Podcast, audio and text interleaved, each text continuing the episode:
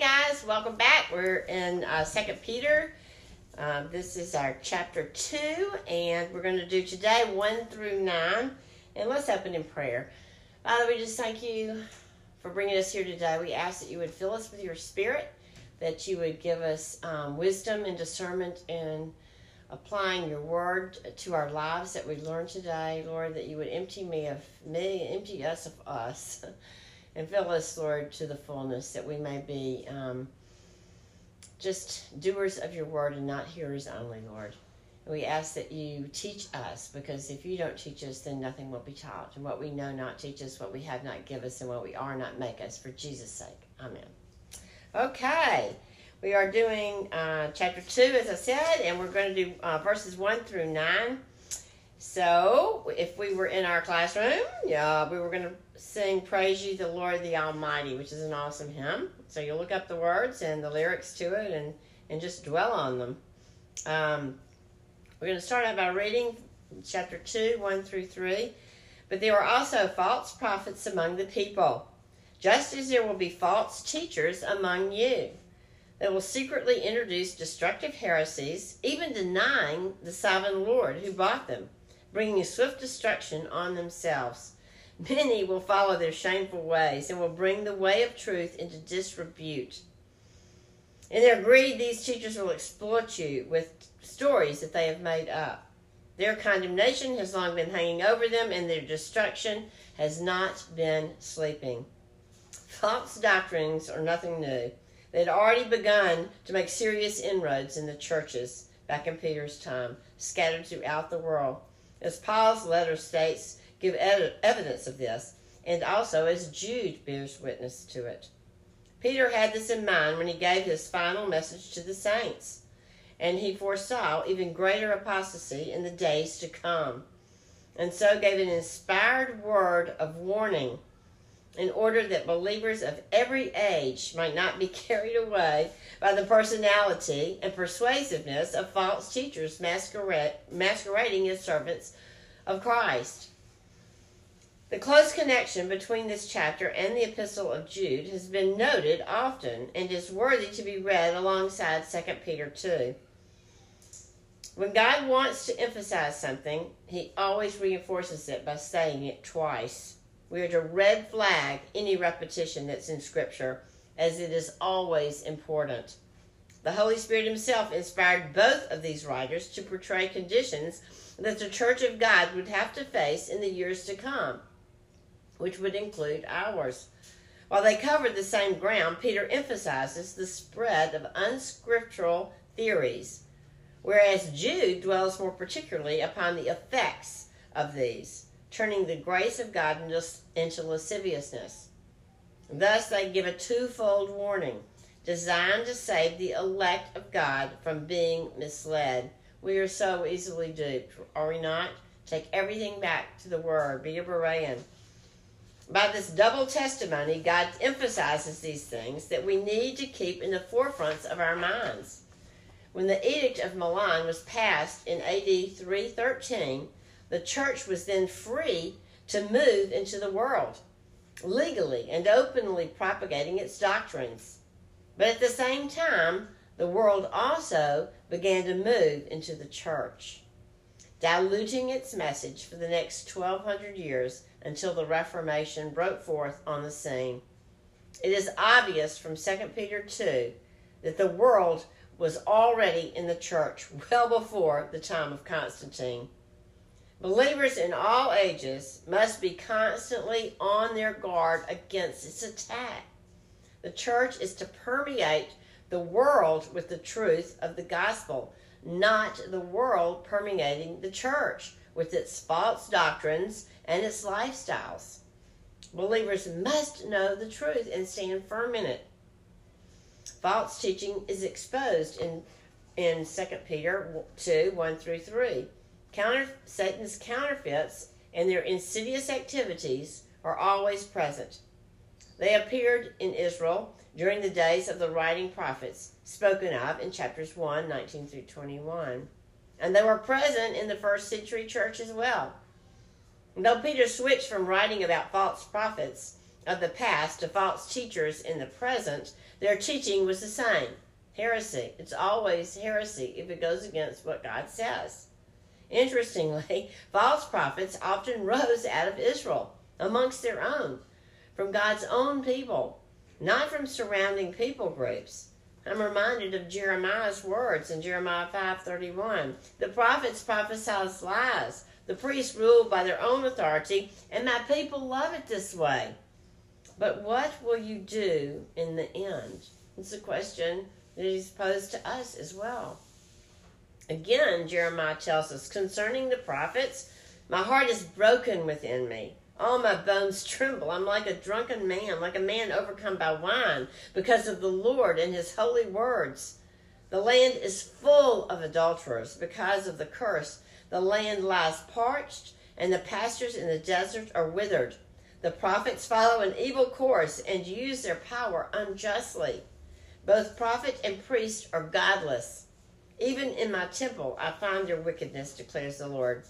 Therefore, their path will become slippery. They'll be banished to darkness, and there they will fall. I will bring disaster on them in the year they are punished, declares the Lord. Among the prophets of Samaria, I saw a repulsive thing. They prophesied by Baal and led my people Israel astray. And among the prophets of Jerusalem, I have seen something horrible. They commit adultery and they live a lie. They strengthen the hands of evildoers so that no one turns from his wickedness. They are like are like Sodom to me. The people of Jerusalem are like Gomorrah. Therefore, this is what the Lord Almighty says concerning the prophets I will make them eat bitter food and drink poisoned water because from the prophets of Jerusalem, ungodliness, because of these prophets, ungodliness has spread throughout the land. This is what the Lord Almighty says. Do not listen to what the prophets are prophesying to you. They fill you up with false hopes. They speak visions of their own minds, not from the mouth of the Lord. They keep saying to those who despise me, The Lord says, You will have peace. And to all who follow the stubbornness of their hearts, they say, No harm will come to you. But which of them has stood in the counsel of the Lord to see or hear his word? Who has listened and heard his word?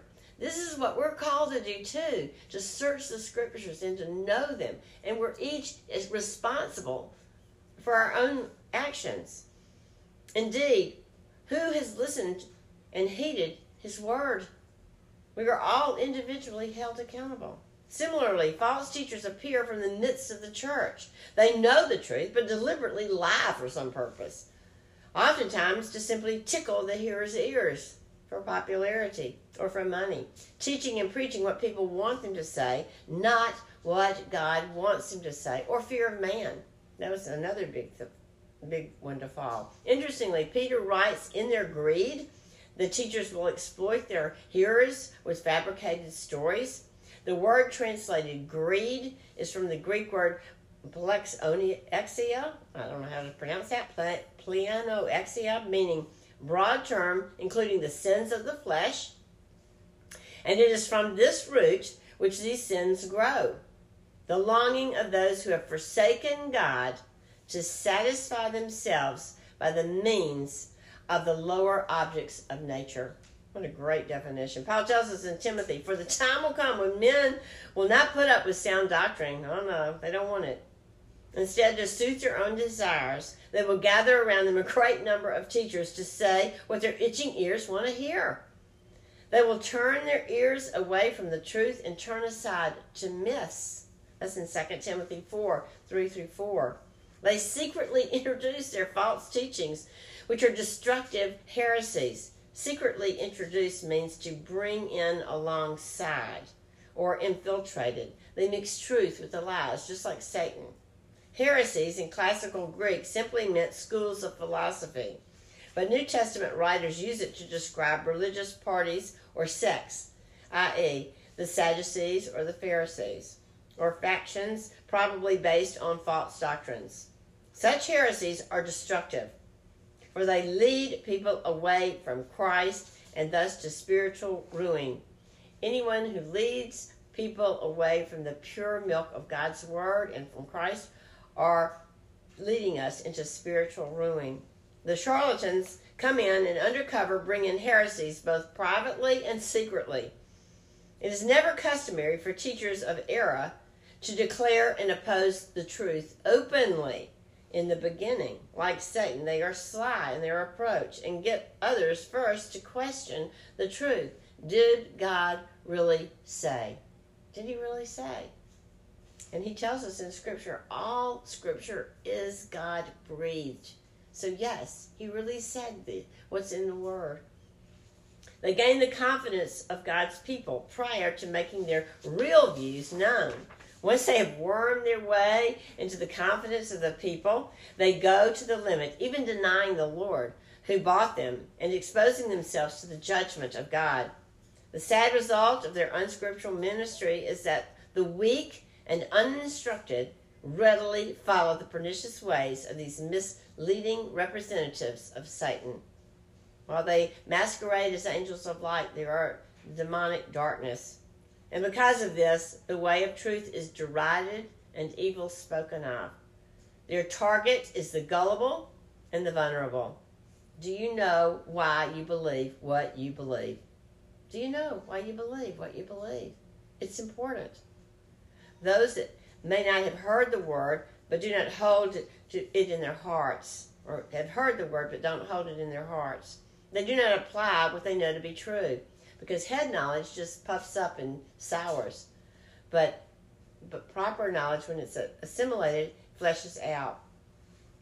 Now, again, Paul tells us in 2 Timothy, speaking of false teachers, they are the kind who worm their way into homes and gain control over weak willed women who are loaded down with sins and are swayed by all kinds of evil desires, always learning but never able to acknowledge the truth. Because if you do not flesh out what God teaches you, you will quit. You will it, it means nothing. The focus of their heresies was the sovereign Lord Jesus Christ, whom they denied in Jude 4. This in turn led to their own spiritual destruction or ruin, which will be swift, sudden, and soon, the scripture says. These false teachers who were said to be among the people and whom the Lord had bought end up in everlasting destruction. They are redeemed in the sense that Christ had paid the redemptive price for their salvation, but they did not apply it to themselves and so are not saved. The devil believes and trembles, and he's not saved. Christ's death is sufficient for all, but it is efficient only for those who believe this is a strong argument for unlimited atonement, the view that Christ died for everyone, and against limited atonement, the view that Christ died only for those whom he would later serve.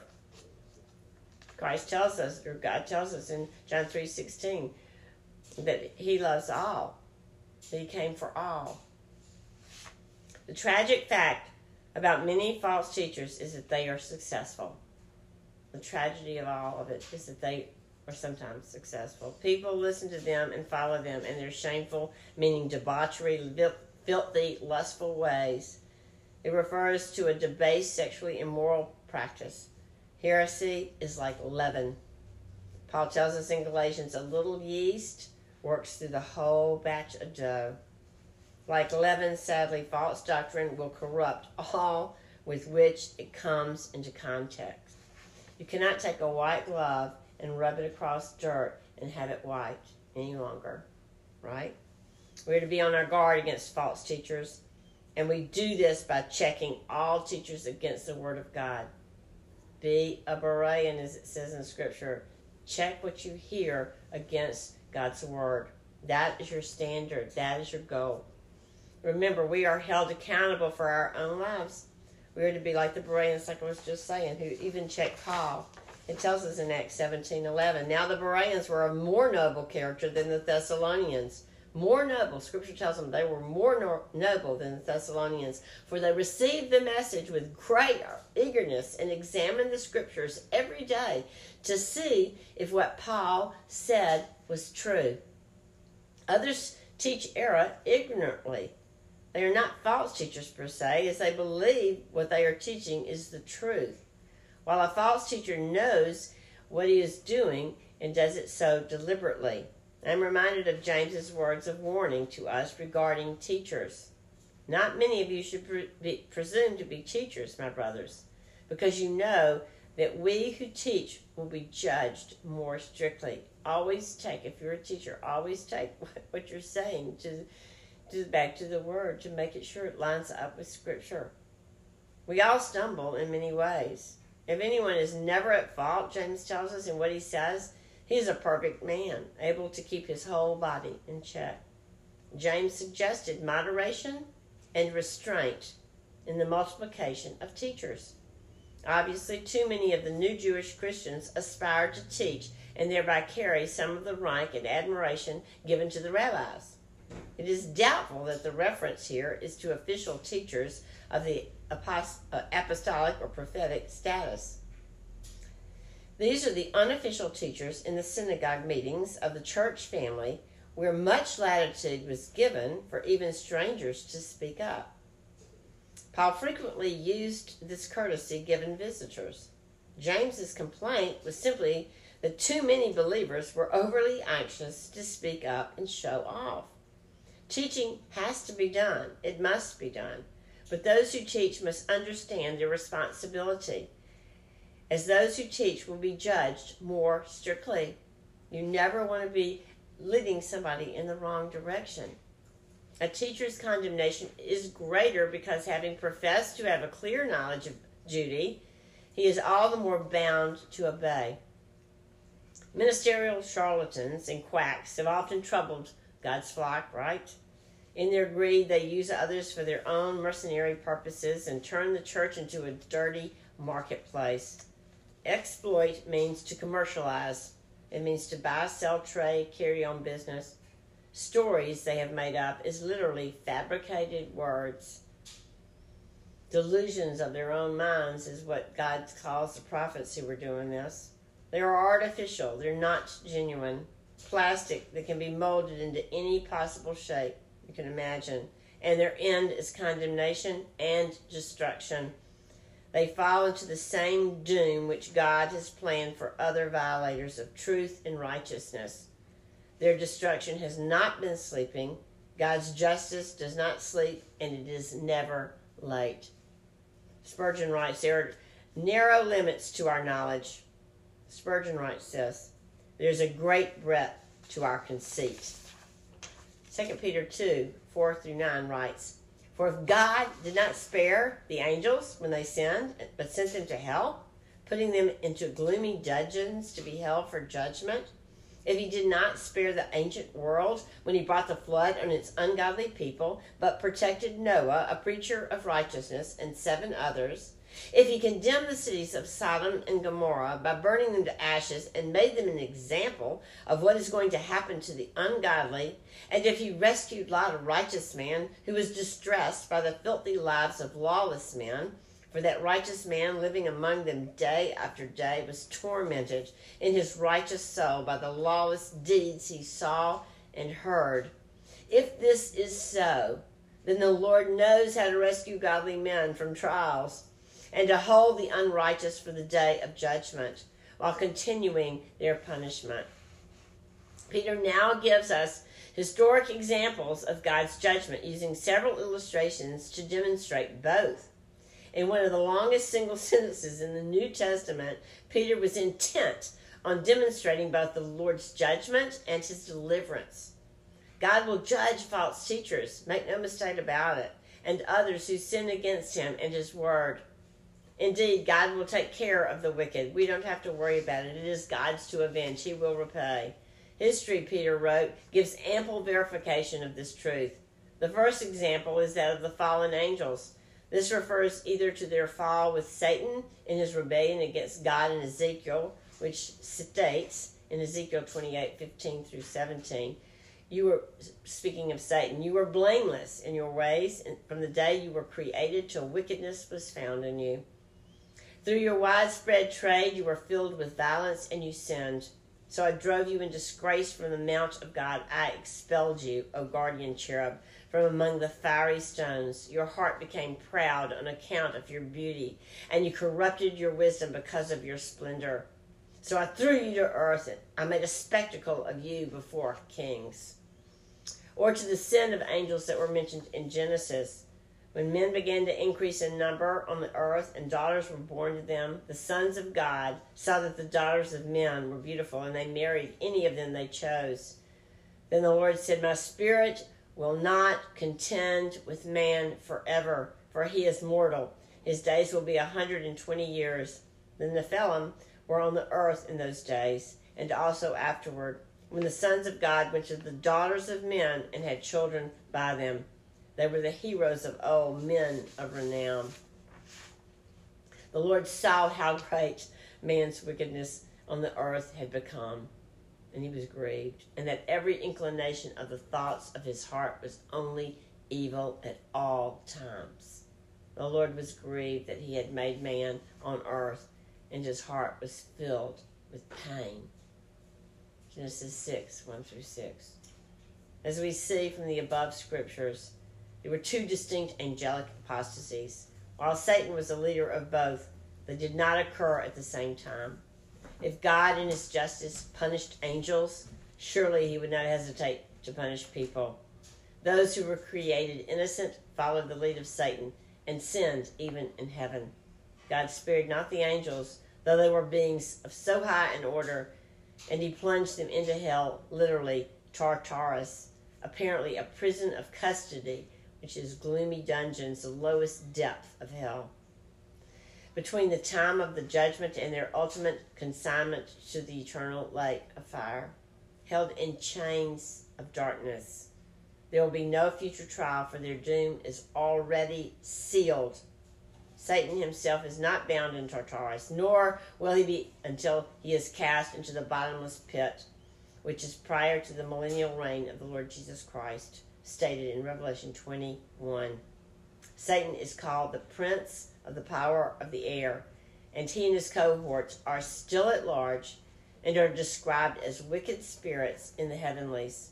False prophets, Peter argued, will taste the same judgment as the rebellious angels.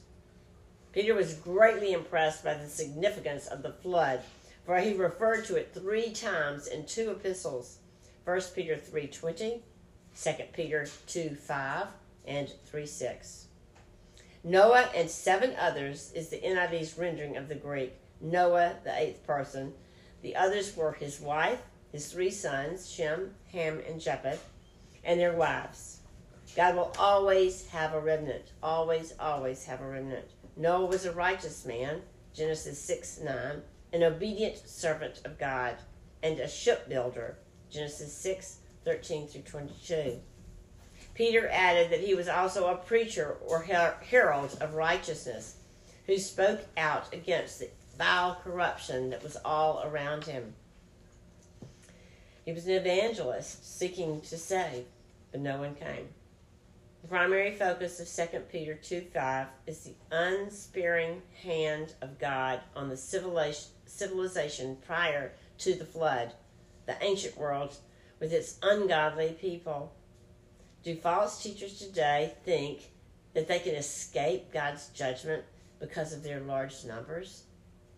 Peter reminded them and those who were the targets of their delusions that God can and will judge evil when it involves the entire human race, even when it involves, involves them, with the exception of only eight people.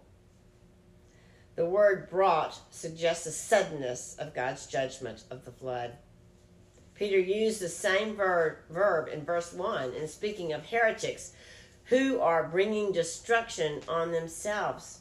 I'm reminded of Christ's return to this earth and that it will come suddenly and most surely. Paul tells us in 1 Thessalonians 5 1 through 3 Now, brothers, about times and dates we do not need to write you for you know very well that the day of the Lord will come like a thief in the night. While people are saying peace and safety, destruction will come on them suddenly, as labor pains on a pregnant woman, and they will not escape. That's 1 Thessalonians 5 1 through 3. This comes as a warning to us all to keep our accounts short with the Lord. Jesus tells us, and the Lord said, Listen to what the unjust judge says. And will not God bring about justice for his chosen ones who cry out to him day and night? Will he keep putting them off? I tell you, he will see that they get justice and quickly. However, when the Son of Man comes, he, will he find faith on earth? Jesus was not speaking out of ignorance, nor was he questioning whether all believers would be gone would be gone when he returns. Instead, he asked the question to spur the disciples on to faithfulness in prayer, to encourage them to keep on in their praying. God's destruction of Sodom and Gomorrah by fire is a classic example of universal destruction of the ungodly in Genesis 10 15 through 29. The statement rendered burning them to ashes in the NIV is used only here in the New Testament and means reduced to ashes or cover with ashes. Peter concluded this illustration by saying that God made them an example, a model, a pattern of what is going to happen to the ungodly. Jude also speaks this way in Jude 1 7. In a similar way, Sodom and Gomorrah and the surrounding towns gave themselves up to sexual immorality and perversion. They serve as an example of those who suffer the punishment of eternal fire. Peter's purpose here was to cite this historical incident or ju- of judgment, not to elaborate on the cause for such severe destruction. Yet in our present day, homosexuality recalls the same shameful conduct as in those two ancient cities Genesis 19 4 through 5, Genesis 13 13, and Romans 1 26 through 27. Peter had spoken of the deliverance of Noah and his family, and now he cited another God's rescue of Lot. Here again is an interesting New Testament commentary on familiar Old Testament passage. In Genesis, Lot hardly comes across as a righteous man. It is quite possible that godliness was not a consistent mark in his daily conduct. In fact, Scripture says he set his tents toward Sodom and Gomorrah, and then the next verse later, he's in Sodom and Gomorrah. Yet in his standing before God, he was a justified man, a righteous man. This is evidenced by the fact that Lot was distressed, tormented, oppressed, is what that word means, by the enormity of iniquity all around him. The people in those twin cities were filthy in sexual debauchery, shameful, and lawless, unprincipled, and involved in lawless without any standard or law deeds. Besides being distressed, Lot was also tormented in his righteous soul, seeing and hearing about all their vile ways day after day after day, grieved his heart to the point of inner torture. It is noticeable, though, that though God, Lot is here designated as just and righteous, we do not find his name written in the 11th chapter of the Epistle of Hebrews, the great Hall of Fame, chapter of God's righteous saints. It never could have been said that by faith Lot dwelt in Sodom. Lot chose Sodom. Wooed by the city lights and the fertile plains, it was rather lack of faith that took him there. He had hoped thereby to better his worldly circumstances. Finally, when the judgment fell, he was saved out of all of it, but so as by fire. The great and destructive fire destroyed everything for which he had labored during all those years that he had lived in Sodom. This is reminiscent of Paul's words in 1 Corinthians 3 10 through 15 by the grace God has given me, I laid a foundation as an expert builder, and someone else is building on it. That's Jesus. But each one should be careful how he builds. Be careful how you build your life. For no one can lay any foundation other than the one already laid, which is Jesus Christ. If any man builds on this foundation using gold, silver, costly stones, wood, hay, or straw, his work will be shown for what it is because the day will bring it to light. It will be revealed with fire, and fire will test the quality of each man's work. If what he has built survives, he will receive his reward. If it is burned up, he will suffer loss. He himself will be saved, but only as one escaping the flames. The word rescue in verse 7 and 9 speak of God's willingness and ability to deliver his people from assorted difficulties and dangers, even when they themselves, like Lot, do not overtly seek deliverance. Yet, depending on the Lord's ability to rescue is no excuse for failing to enter the warfare against false teachers and false prophets, or mingling or blending with the world. We're just causing ourselves much trouble and hardship. And in the end, as we've seen, will be burned up like smoke. The Lord knows how to deliver the ungodly out of trials and temptations, persecutions and tribulations of every kind, and to reserve the unjust until the day of judgment to be punished.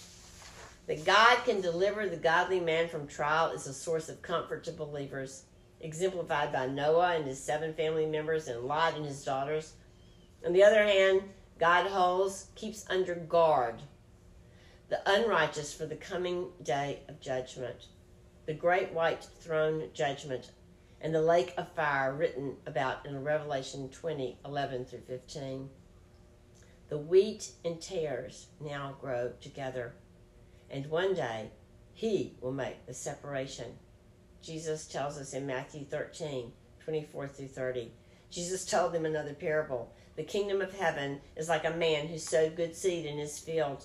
But while everyone was sleeping, his enemy came and sowed weeds among the wheat and went away. When the wheat sprouted and formed heads, then the weeds also appeared.